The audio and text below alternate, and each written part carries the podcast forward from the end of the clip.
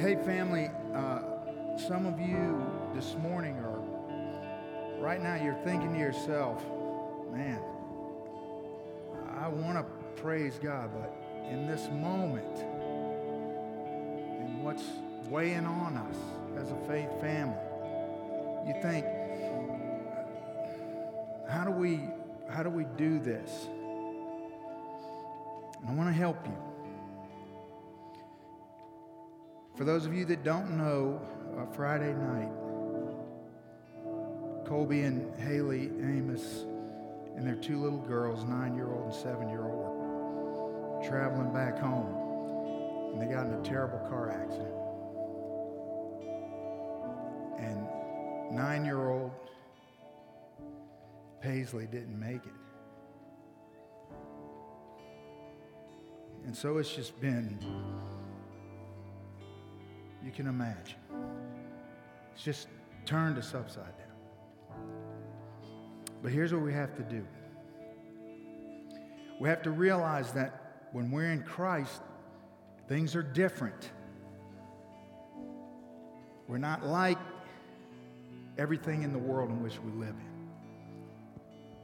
And so when, when we find ourselves in the, the midst of confusion and and, and trial and tragedy and heartbreak. What I always do is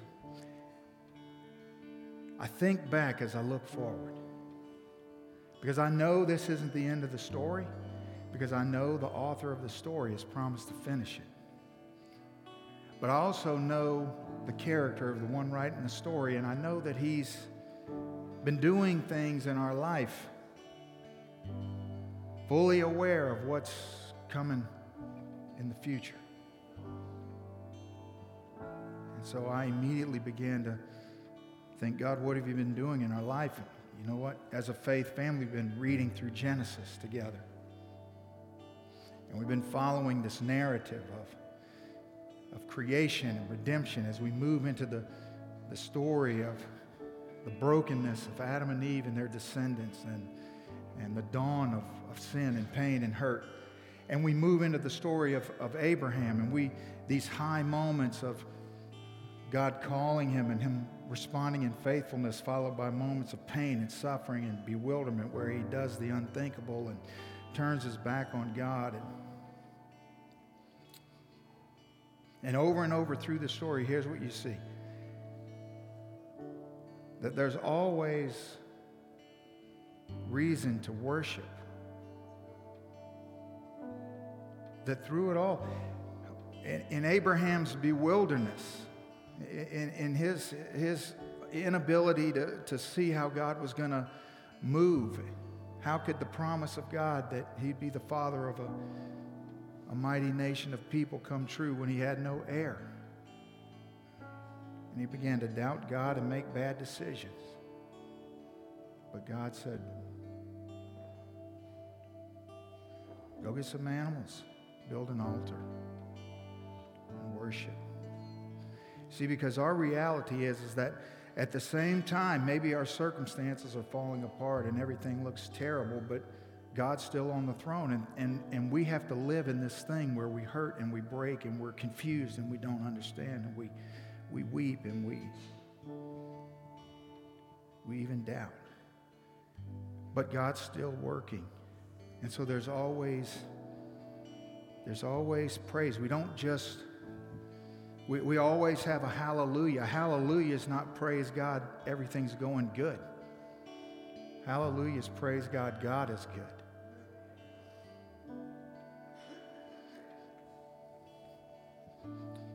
So, see, God knew a million billion things about today. He knew everything I've said. He knew that we'd come into this place and many of us would be very heavy. But he also knew that three months ago, three months ago, I said this.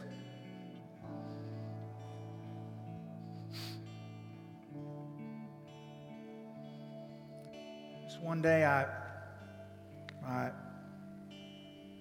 sat back and I thought, you know, God, We've been grinding away at this thing, and it's time to take the next step. And so here's what I want you to pray about. I want you to be aware of where we are and what we are asking God for going forward. First of all, we need a piece of land. In order to do what God's called us to do, we're completely out of space. The, build, the place we're in now, we're renting. We need a piece of property.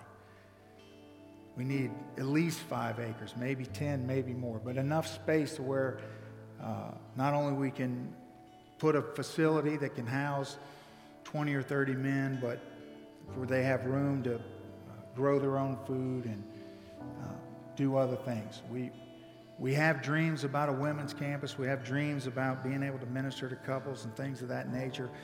But the immediate need right now is we need a piece of property. So I want you to pray about that. I want you to pray about uh, who might it be that helps us acquire this piece of property and how you might be a part of that process. See, our tendency when something terrible happens is to think, God, haven't we been faithful? Haven't we been faithful as a fellowship?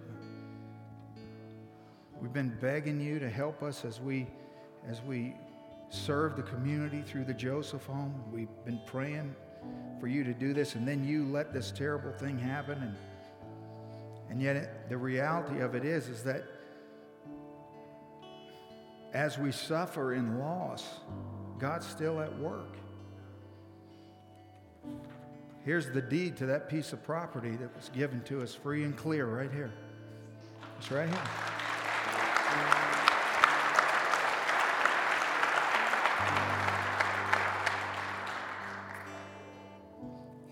Know what? God didn't give us what we asked for. It's exceedingly abundantly more than we could ever ask or think. Instead of a piece of property, he gave us a piece of property that already has the buildings on it to house the people we want to house. So here, here's what I want you to see. So don't fall into the trap. See, I, I'm not saying, hey, look at what God did. Now we can praise Him today. No, I'm trying to get us all to understand that God is God no matter what we're facing no matter what we're feeling, no matter what it seems like. And when you don't have anything else, here's what you've always got you've always got reason to praise Him. So let's do that. Let's praise Him in our confusion and in our pain and in our gratitude and in our thankfulness, in our worship because he's always, always worthy. Always worthy.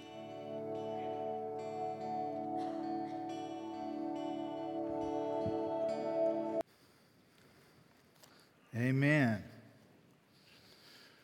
Okay, how about we grab our Bibles? We're going to go not to Second Corinthians chapter 8, but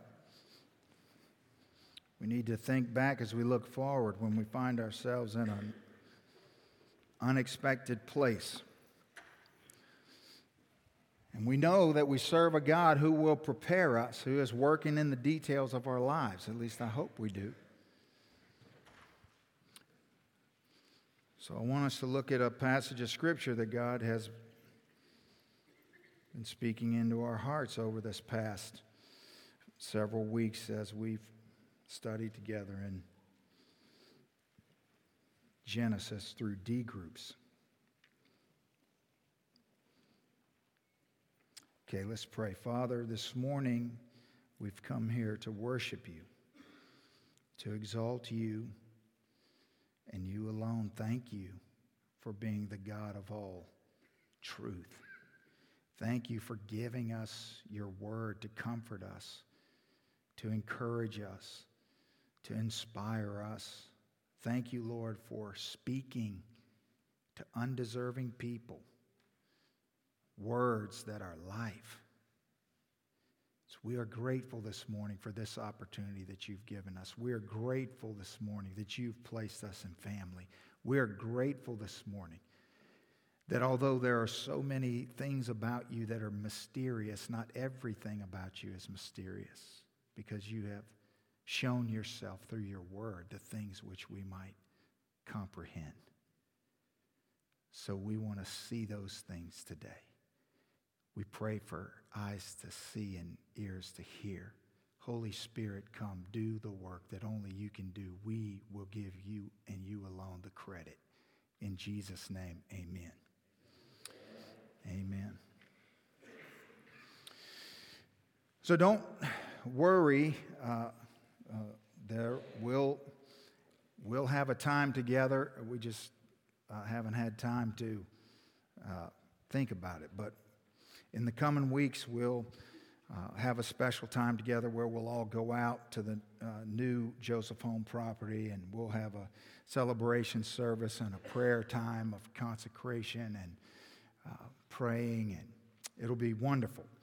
But if you want to see it, if you want to drive by and look at it, you can go on East Wortham and what used to be Stable Baptist Church, and then it became, help me, Matt, Grace Point Church. So I think that's what the sign says now.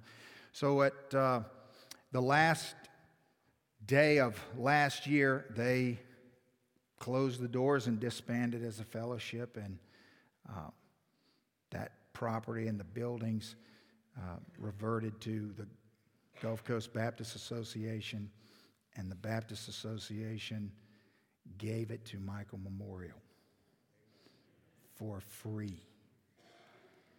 We are grateful.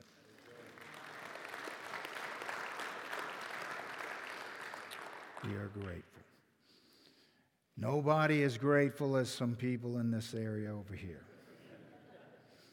No more living like sardines in a can. Amen. So, back in Genesis chapter 12, God comes to Abraham and he says, I'm going to make you the father of a great nation. And Abraham's old. He's uh, has no reason or purpose to be in a conversation with God, much less to be hearing a, a, a blessing and a, a, prophetic encouragement about the th- way that God was going to use him. And yet, here's God saying this to him, and he's old, and his wife Sarah, they have no children. There's no uh, sense in their understanding of how this might become true.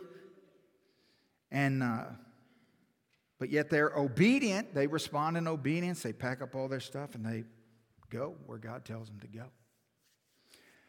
But it doesn't take long before what they can see with their human eyes begins to wear them down. And, and as the child doesn't come and as time wears on, they begin to doubt, they begin to wonder, they begin to struggle. And even in just the previous chapter, 15, God has to encourage him yet again. And, and, and Abraham responds in worship. And again, time passes and it begins to wear them down. And so they get to the place where they start thinking that maybe God's not going to come through. Maybe God's not going to deliver. Maybe He's not going to do the things that He promised He was going to do. Maybe we misunderstood Him. Maybe the promise is true, but it's for somebody else. All things that we begin to say to ourselves. Let's look at Genesis 16, verse 1. Now, Sarai and Abram's wife had borne him no children. She had a female Egyptian servant whose name was Hagar. So let's think this through for a second. What, what, why are we being introduced to this new person, Hagar? Doesn't have anything to do with the story thus far. But let's just stop and go, okay, here's something. Let's think about this for a second. Here's what we know about this new character in the story she's a woman, she's an Egyptian or a foreigner. At this time they're in Canaan, so they're in Israel. She's a woman, she's a foreigner, and she's a slave. What is she? woman, foreigner, slave. She's an outsider. She's vulnerable. She's lonely. She's isolated. Verse 2 And Sarai said to Abram, Behold, now the Lord has prevented me. He's prevented me, she says, from bearing children. So go into my servant. It may be that I shall obtain children by her. And Abram listened to the voice of Sarai. Now, after Abram had lived 10 years in the land of Canaan, Sarai, Abram's wife, took Hagar the Egyptian, her servant, and gave her to Abram, her husband, as a wife. And he went into Hagar, and she conceived. And when she saw that she had conceived, she looked with contempt upon her mistress. Now, what happens when we begin to take matters into our own hands or when we begin to doubt the faithfulness of God in the midst of what we can see or what we're experiencing? And notice that she says that the Lord prevented me from bearing children in verse 2. So, what I'm going to do is I'm going to take the promises of God into my own hands. I'm going to subject the promises of God to the understanding of man. There's nothing more dangerous than taking the promises of God into our own hands. Nothing. What God promises, God will do.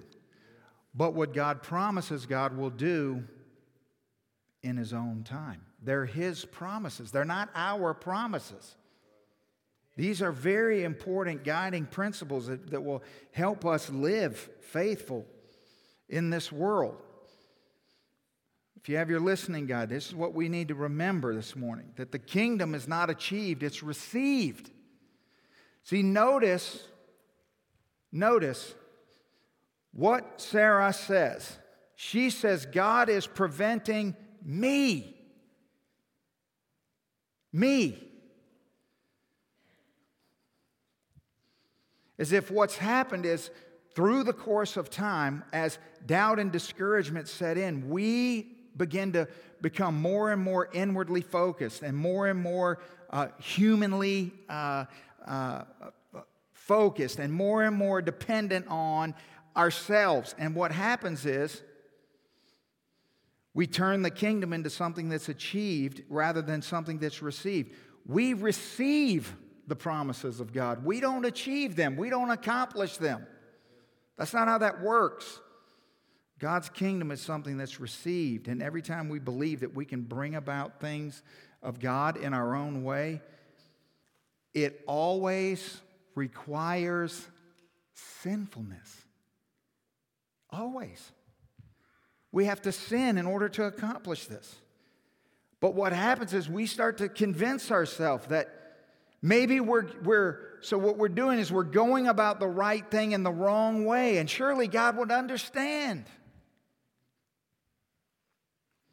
Verse 5 And Sarah said to Abram, May the wrong done to me be on you. Now, at this moment, aren't all the husbands in the room going like, What? Hold up.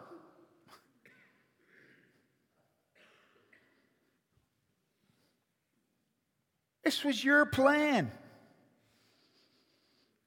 And God whispers, that you went along with. Adam. Sounds familiar, doesn't it? I gave my servant to your embrace, and when you saw that she had conceived, she looked on me with contempt. May the Lord judge between you and me. So now the ultimatum. So Abram's got a, you know, he's in husband defense mode. So he says, Behold, your servant is in your power. Do to her as you please. Again, just a side note, I feel like we have to just stop and say, it's always a disaster when the person God puts in authority is passive. Always. It doesn't mean that the husband should make every decision and should be in control of everything. It doesn't mean anything near that, no. Here's what it means He's responsible and he needs to take responsibility. That's what it means. And he diverts and says, She's in your power, do, as, do with her as you please. Then Sarai dealt harshly with her or abused her, and she fled from her. So Hagar fled from her. So Hagar, an Egyptian woman living in Israel, has now fled. All that she knows, she's alone and she's pregnant. You got it? A female foreigner, pregnant, alone. It doesn't get much worse than this. Can you get more vulnerable than this? Is there, is there a situation that could create a greater propensity for hopelessness than this situation? She has no means to take care of herself. She has no ability to earn a living or get a job or even get food for herself. She has nowhere to turn and no one to turn to. She's a long, long way from, from anything that could be construed as good news. See, Sarah dealt harshly with her, and she she, Hagar, fled away. So she made the decision you know what?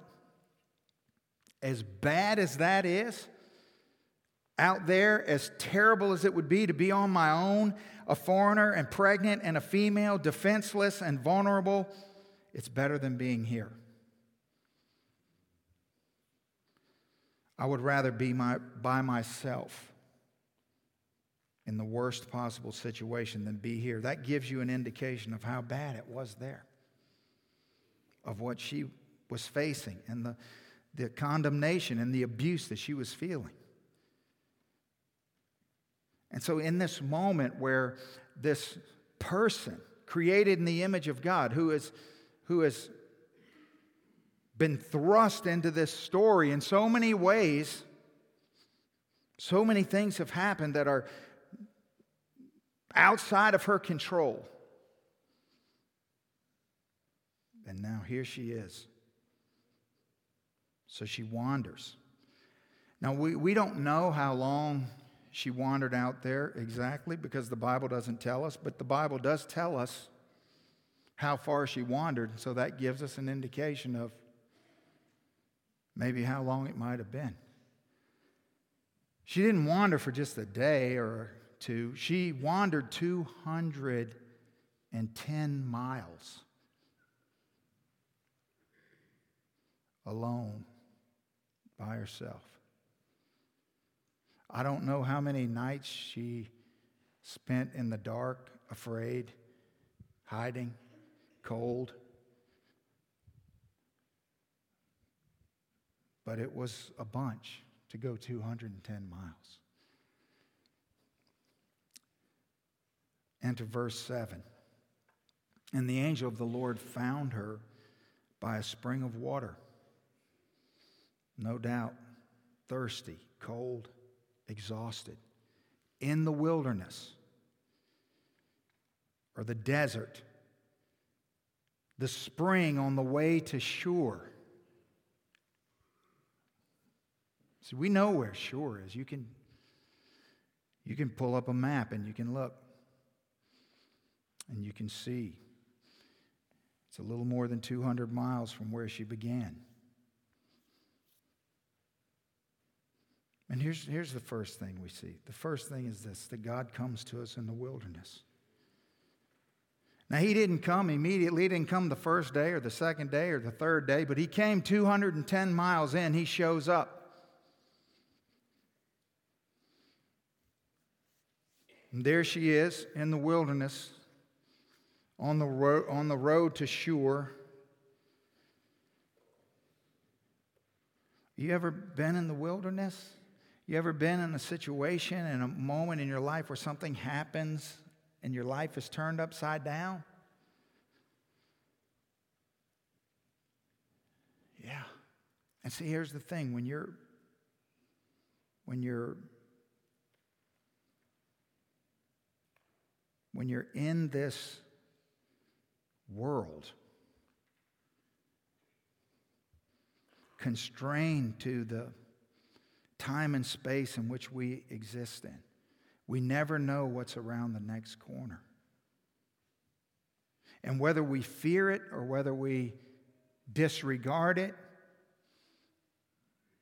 or we try to ignore it or however you approach all the unknown things, they're still unknown to you. You don't know when you load your family in a car and you start driving down the road what lies ahead. You don't know. And people who don't know what we know might think, well, the solution to that is, is don't go anywhere. Some people do that. Don't do anything. If I don't take any risks, or if I don't do anything, then nothing will happen to me. And how foolish is that? Again, who's in control of that narrative? Yeah. So, the, the solution to not knowing what's ahead is, for one thing, just to know this. If the worst thing you can imagine is ahead for you, God will come to you in the wilderness. Yeah. He'll come to you in the wilderness.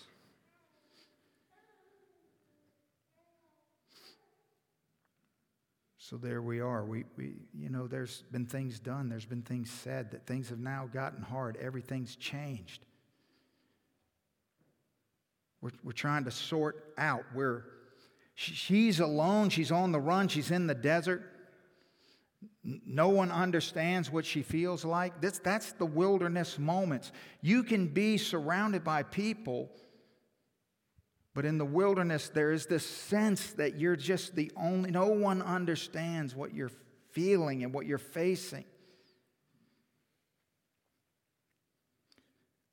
And God comes to her in the wilderness, and here's what I want you to see. Where should God be right now?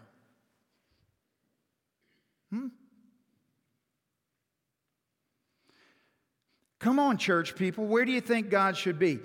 Don't we think God should be with Abram and Sarah? Why isn't God with his people? Instead, he's with this foreigner. See, we think that God should be with the people who deserve to have God with them. Don't we? Is that true? Do we ever deserve to have God with us? And if we feel that God's not with us, a lot of times what we do is let the voice in our head convince us that the reason why is because we don't deserve to have God with us. When the truth is, we never have. And God's presence is never predicated on our deservedness. Hagar has nothing to offer God. The message for me and you this morning here is to just understand that no matter what we've done, no matter what others have done to you, no matter how far you veered off the course, God comes to us in the wilderness. You see, think about, think about what just preceded these events in Hagar's life. Just back up one or two days prior to chapter 16. You know what Hagar's trying to do? Hagar's just trying to survive. Hagar's just going one day to the next day, just trying to. She wakes up every morning. She just tries to do what's asked of her, keep her head down, say as little as possible, get her job done, go home, lay her head down, get some sleep, wake up the next morning and start again. That's all she's trying to do. She's just in the rhythm of just, just mundane life. She's not trying to rule the world. She doesn't have some kind of grand ideas about trying to overtake this or conquer this or be this or do this or she's just trying to she's just living. That's all she's doing is living. And the next thing you know, she's in the middle of nowhere by herself, pregnant. And why? Why? Because of things that other people did. These weren't choices she made. She didn't go to Sarah and say, Hey, I have an idea, I have a plan. She was just washing the clothes one day, minding her own business. And her boss comes to her and says, Hey, here's what I need you to do.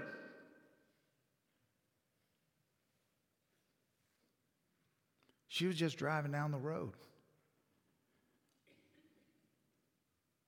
having a conversation with her kids and a car just flies out of nowhere.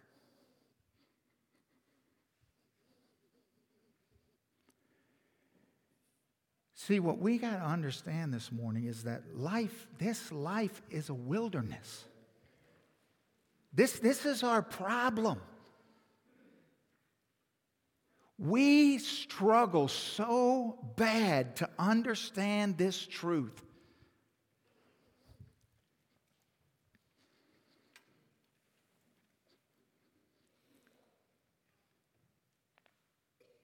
We want so bad for this life not to be a wilderness. We try so hard to create and to mold this life. If we can work hard enough and earn enough and buy enough and get enough and secure enough and save enough and plan enough and strategize enough that somehow we can take the edge off of life in this world. Listen, this is not heaven. It, will, it was never meant to be heaven because it's been tainted by sin. And if it's been tainted by sin, then it's broken. And everyone who lives in it is broken. And so you can you can try all you want to but broken things happen in a broken world. It's never not going to be broken until it's gone until god decides. And he burns it up and he makes it back new. But until then, it's a wilderness. And, and we need to learn how to live in a wilderness. We need to learn what to do and what not to do in a wilderness. We need to learn how to go about our lives and how to live faithfully in a wilderness. We need to understand this principle. Where is she? I, am looking at this text and I'm thinking to myself, she's why is the Bible telling me she's she's at this well in Shur. So I look at a map and I go, here's, here's Canaan, here's Shur. It's 200 miles. She's went 200 miles, but that doesn't answer the question. And I'm thinking, well, where is she going? Is she just wandering uh, aimlessly or is she going somewhere? And so then I keep looking at the map and I realize that here's Canaan, here's Shur, and she's heading somewhere. And you know where she's heading? Egypt. She's going home. And a lot of us in the room go, yeah, right. That's what we do when we find ourselves in the wilderness. We go home. No, you don't. No, that's what we do, but that's not. What is home? Why is she going home? Because I know in your mind you're thinking she's going home because she has a mommy there and a daddy there love her. She's probably got some, some brothers and some sisters, and they live in a house with a white picket fence and a dog named Spot, and everything's great. Listen to me. She's a slave in a foreign land. How do you think she became a slave in a foreign land? Somebody gave her up and abandoned her and sold her off. The people home don't want her. What she's doing is she's following the breadcrumbs of brokenness back to the place of pain, which is exactly what the flesh tells us to do. We're going along. We've got pain over here. We're living over here. And we find ourselves in the wilderness and we feel drawn right back to what we know. We know it's broken. We know it hurts. We know it won't fix what we want. We know it's, it's bad for us, but we feel drawn to go back to what we know. Not because it's good, because it's familiar. Isn't that our story? That's what we got to be careful of. Listen, when you find yourself in the wilderness, God's will for you in that moment is not to go back to your brokenness. That's not His will. That's the will of our flesh. That's why, for some of us, it's just this broken record of you getting further away from your brokenness and then something happened and you keep going back and you get away and you keep going back and you get away and you keep going back. It's because you don't understand wilderness.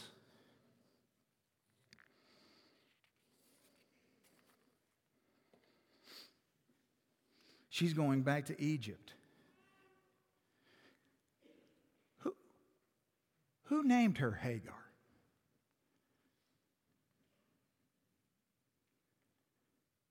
Her name is Hagar. That's her given name. What does Hagar mean? Hagar means stranger.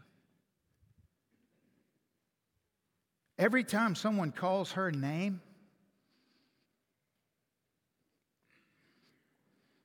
she's reminded that she was born into trouble she didn't create. It's a wilderness. Stop trying to establish heaven in the wilderness. You know what's true about the wilderness? People fail, but God never fails. God comes to us in the wilderness. That's how you get up every day and you walk forward in faith. It's not trying to stay out of the wilderness, you're already in it. But fear not, God comes to us in the wilderness. Number two, not only does He come to us in the wilderness, but He hears us. He hears us. And He's been hearing us. Look at verse 8.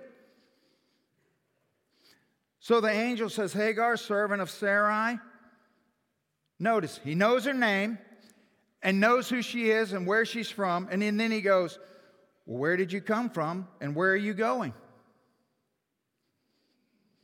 In other words, clue right off the bat. I already know, but I'm trying to get you to acknowledge. I'm trying to get you to know. And so she answers, I am fleeing from my mistress, Sarai.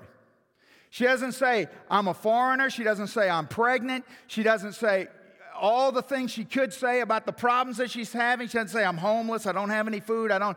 No, her biggest problem is that she's running from this person who's abusing her.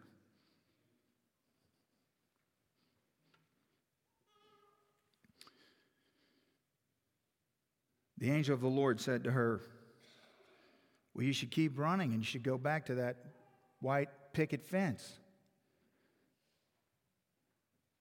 you know what? I'm just going to go back. It's going to be different this time.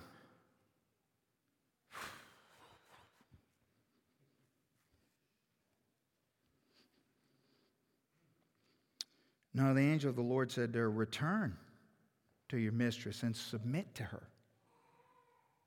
Don't listen to your flesh. God says, do the opposite of what you would normally do. Do the opposite of what your flesh wants to do. No.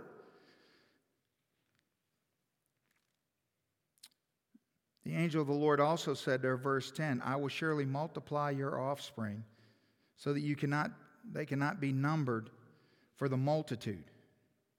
See, what God says is, He says, Listen, I hear you. Go back to where you were Go back to where I had you. And he says, I'm going to be your husband.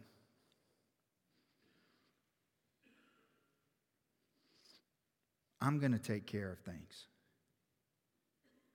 And the angel of the Lord said to her, Behold, you're pregnant, and you shall bear a son. Now, I don't know how pregnant she is. I don't know. I'm just simply saying that He's not looking at her and her belly's out to here and he's going, Oh, behold, you're pregnant. Because anybody can do that. But he's saying, Oh, you're going to have a son.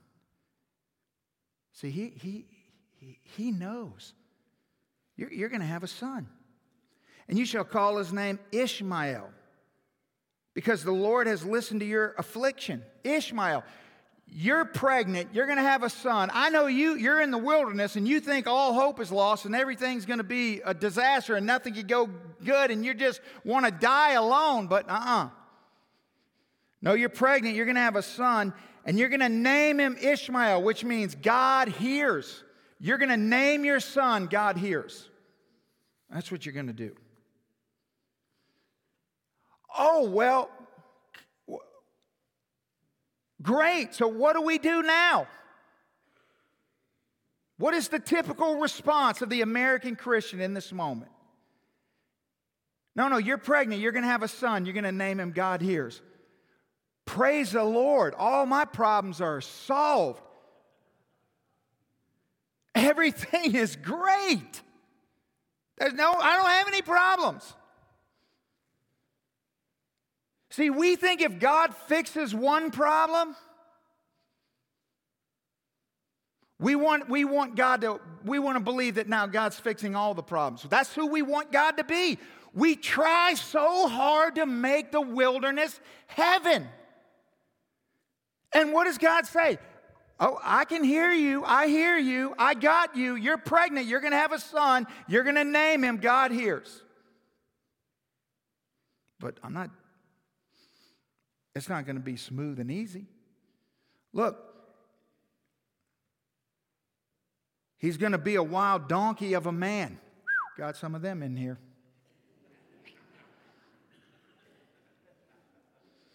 And you know the other word for donkey, and it's in the Bible. His hand's going to be against everyone, and everyone's hand against him. And he shall dwell over and against his kinsmen. So he's going to battle. It's going to be hard. It's not going to be a simple, easy path. No, it's going to be hard. There's going to be challenges ahead. But what? But God comes to us in the wilderness and he hears. Isn't that enough? Isn't that what God's trying to say here? Yes.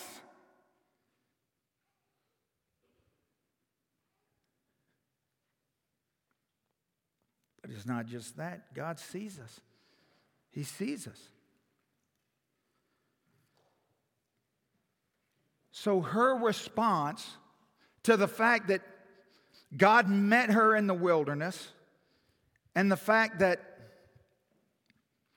He knows all the details of her life and He hears her. Look at verse 13. So she called the name of the Lord who spoke to her you are a God of seeing. You are a God of seeing. See, she realizes based on this interaction that God hasn't been distant, from her situation like she thought, like she expected. What? Come on. Why is it when we're in the wilderness, we want to go, God, where are you? Because we think when we're in the wilderness that God can't be there because we shouldn't be in the wilderness. You, you see? You see how, how we twist things around? You, you read the first 15 chapters of the Bible, and you hear all these things about God the Creator and God the Redeemer and all these things that God's going to do. And you, you've read 15 chapters of the Bible and there's not one, God's not named. Who is God? There's no name for God. God hasn't named himself. No one's named God. God won't name himself until Exodus 3 when he tells Moses, I am who I am. The first name of God that appears in Scripture is from a, a slave immigrant pregnant, unmarried woman in the wilderness. who says, You know who you are? You're El Roi, the God who sees.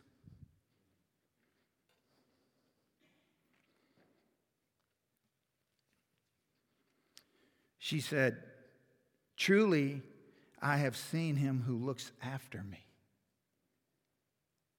Huh. Looks after me. I, don't, what do you mean? Well, I mean, looks after me. You, you let me be born into a family where I wasn't wanted and, and sold into slavery and then, and then work for these people who claim to be God's people, but look what they did to me. And, and all I tried to do was just survive and do the right thing. And all these things keep happening and happening and happening. That just doesn't seem like looking after me.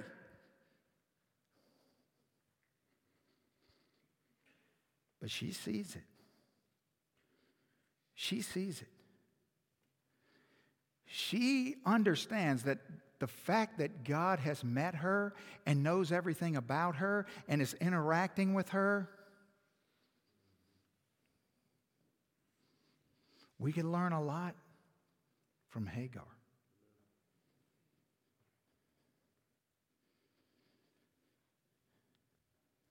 Our seeing has no bearing on God's doing.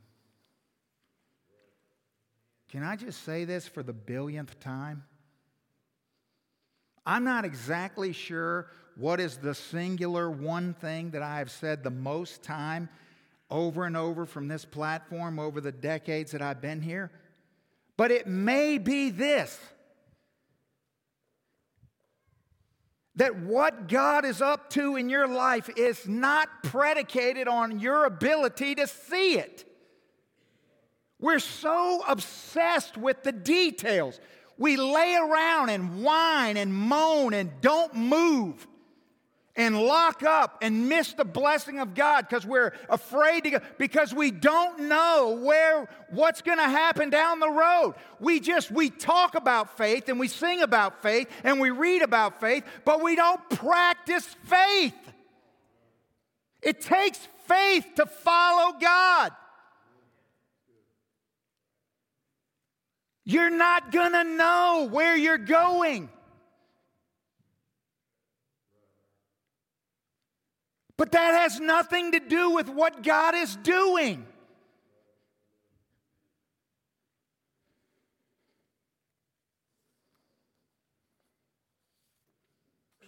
takes faith. And what has God said? What we don't want to hear, but it's the truth. He said, Yeah, you go. Is it going to be easy? No, you got a wild donkey growing in there. I mean, I don't know how more straightforward you got to be. You know what I mean? It's like, oh, I know you. I hear you. I see you. I got you. You're pregnant. It's going to be a boy. God hears. Wild donkey. Not heaven, wilderness.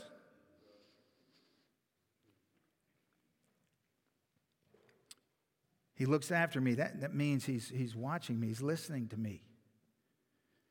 Doesn't mean he's going to make everything easy. But it means we can trust him. How, how, do, how do we know? How, how do we know we can trust him? How do we know his character? How do we know? Because he came to me in the wilderness.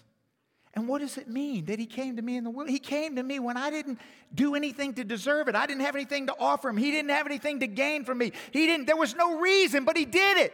What does that tell you? It tells you his character. He tells you what kind of God he is.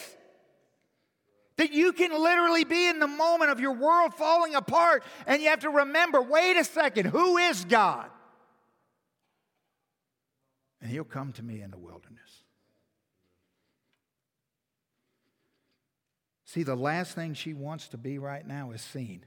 That's why she's alone in the wilderness. She doesn't want to be seen. She wants to hide. She wants to die. She wants to go away. That's why she fled. If she wanted to be seen, she would have stayed where she was.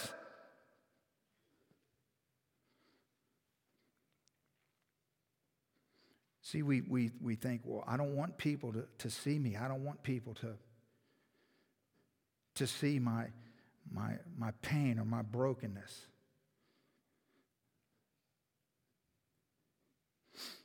God says, Oh, I see that you're broken. I see that you're wounded. I see that you're ashamed. God says, I see all the things that you want to be invisible, but I see them all. And it feels like the world's crushing down around us. And maybe the world is crushing down around us.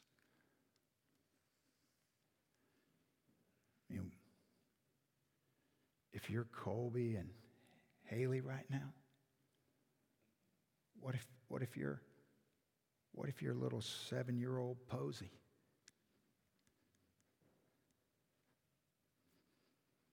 It's crushing down around us.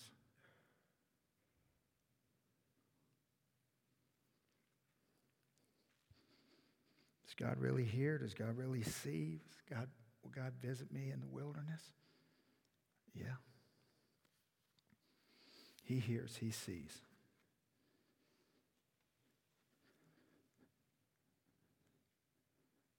I'm driving in the rain Friday night down I 10 trying to beat the helicopter to UMC in New Orleans, and my mind's racing a thousand miles a minute. And I'm just thinking about so many things, and I'm trying to just focus on Lord, we're in the wilderness. We know you see, we know you hear. I know what you've said to us. I know what you've said to me in Genesis. I know what I've seen of you.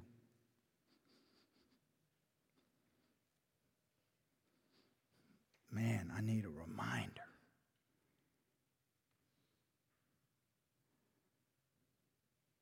I pull up to the hospital. I'm walking in the hospital. I can hear the. So I know that I'm in time. And I want to get to Colby before anybody else does. Because if he's going to hear the worst news he could ever hear, I want him to hear it from me. I don't want to tell him. But I don't want anybody else to tell him. I want him to hear it from somebody who he knows loves him and who he knows is broken with him. And so I get in that room and we have this conversation.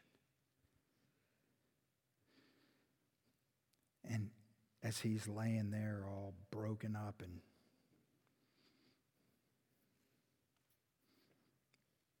just a mess, he says, Pastor,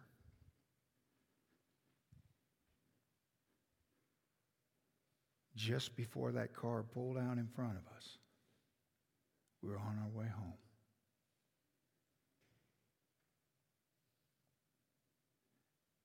And little Paisley said,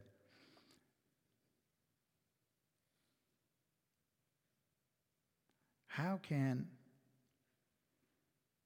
a person know God And so we started talking about how to know God and who God is. And as they've been reading the Bible together, and she's been learning all these things in church and, and going home and talking about them. And so they had this conversation. Haley even shared her testimony about knowing God as they're driving down the road. And they explained everything to her, and they said, Honey, listen, God loves you, and He sent His Son to die for you to, to, to save you, to redeem you. He has a home for you and a place for you and a plan for you.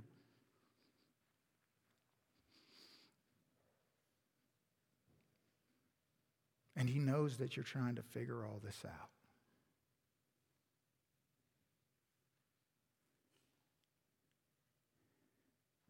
And Colby said, Do you understand that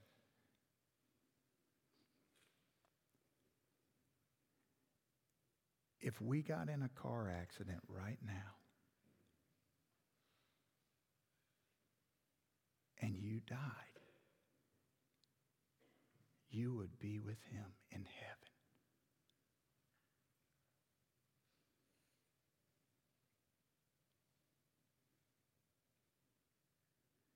Now, does that say to you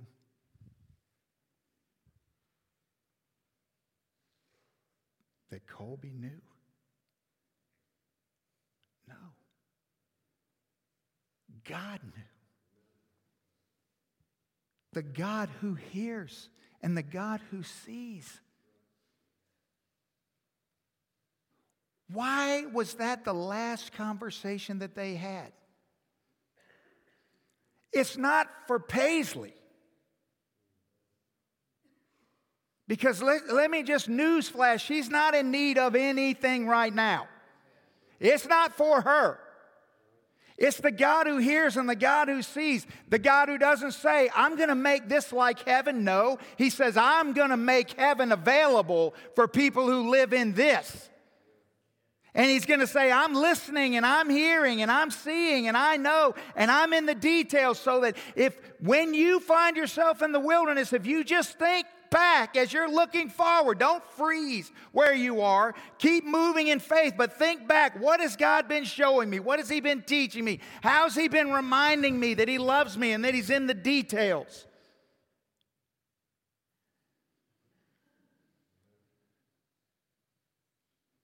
It's this Hagar moment. He sees, he hears.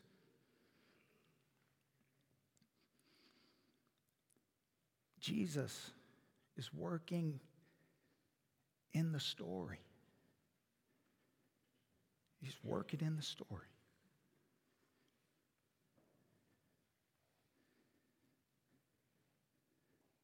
It's so easy for us to think, God, you failed here. What? What? God failed? Did God fail? Did God fail because a little girl died?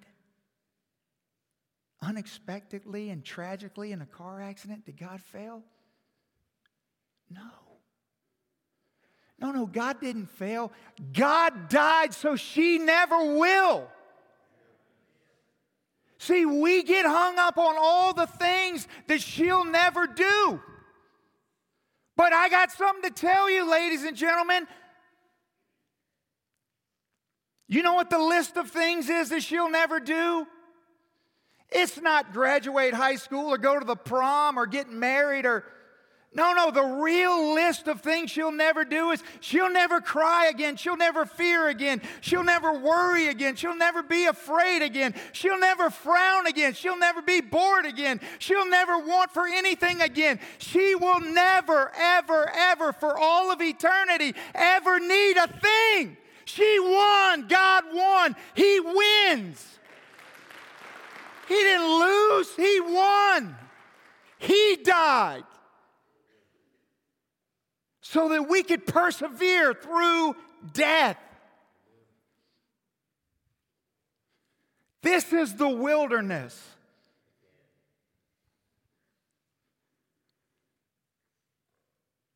But we're exiles in it, but guess what? We're not like Hagar. Because we're not alone. God puts us in the wilderness in a family.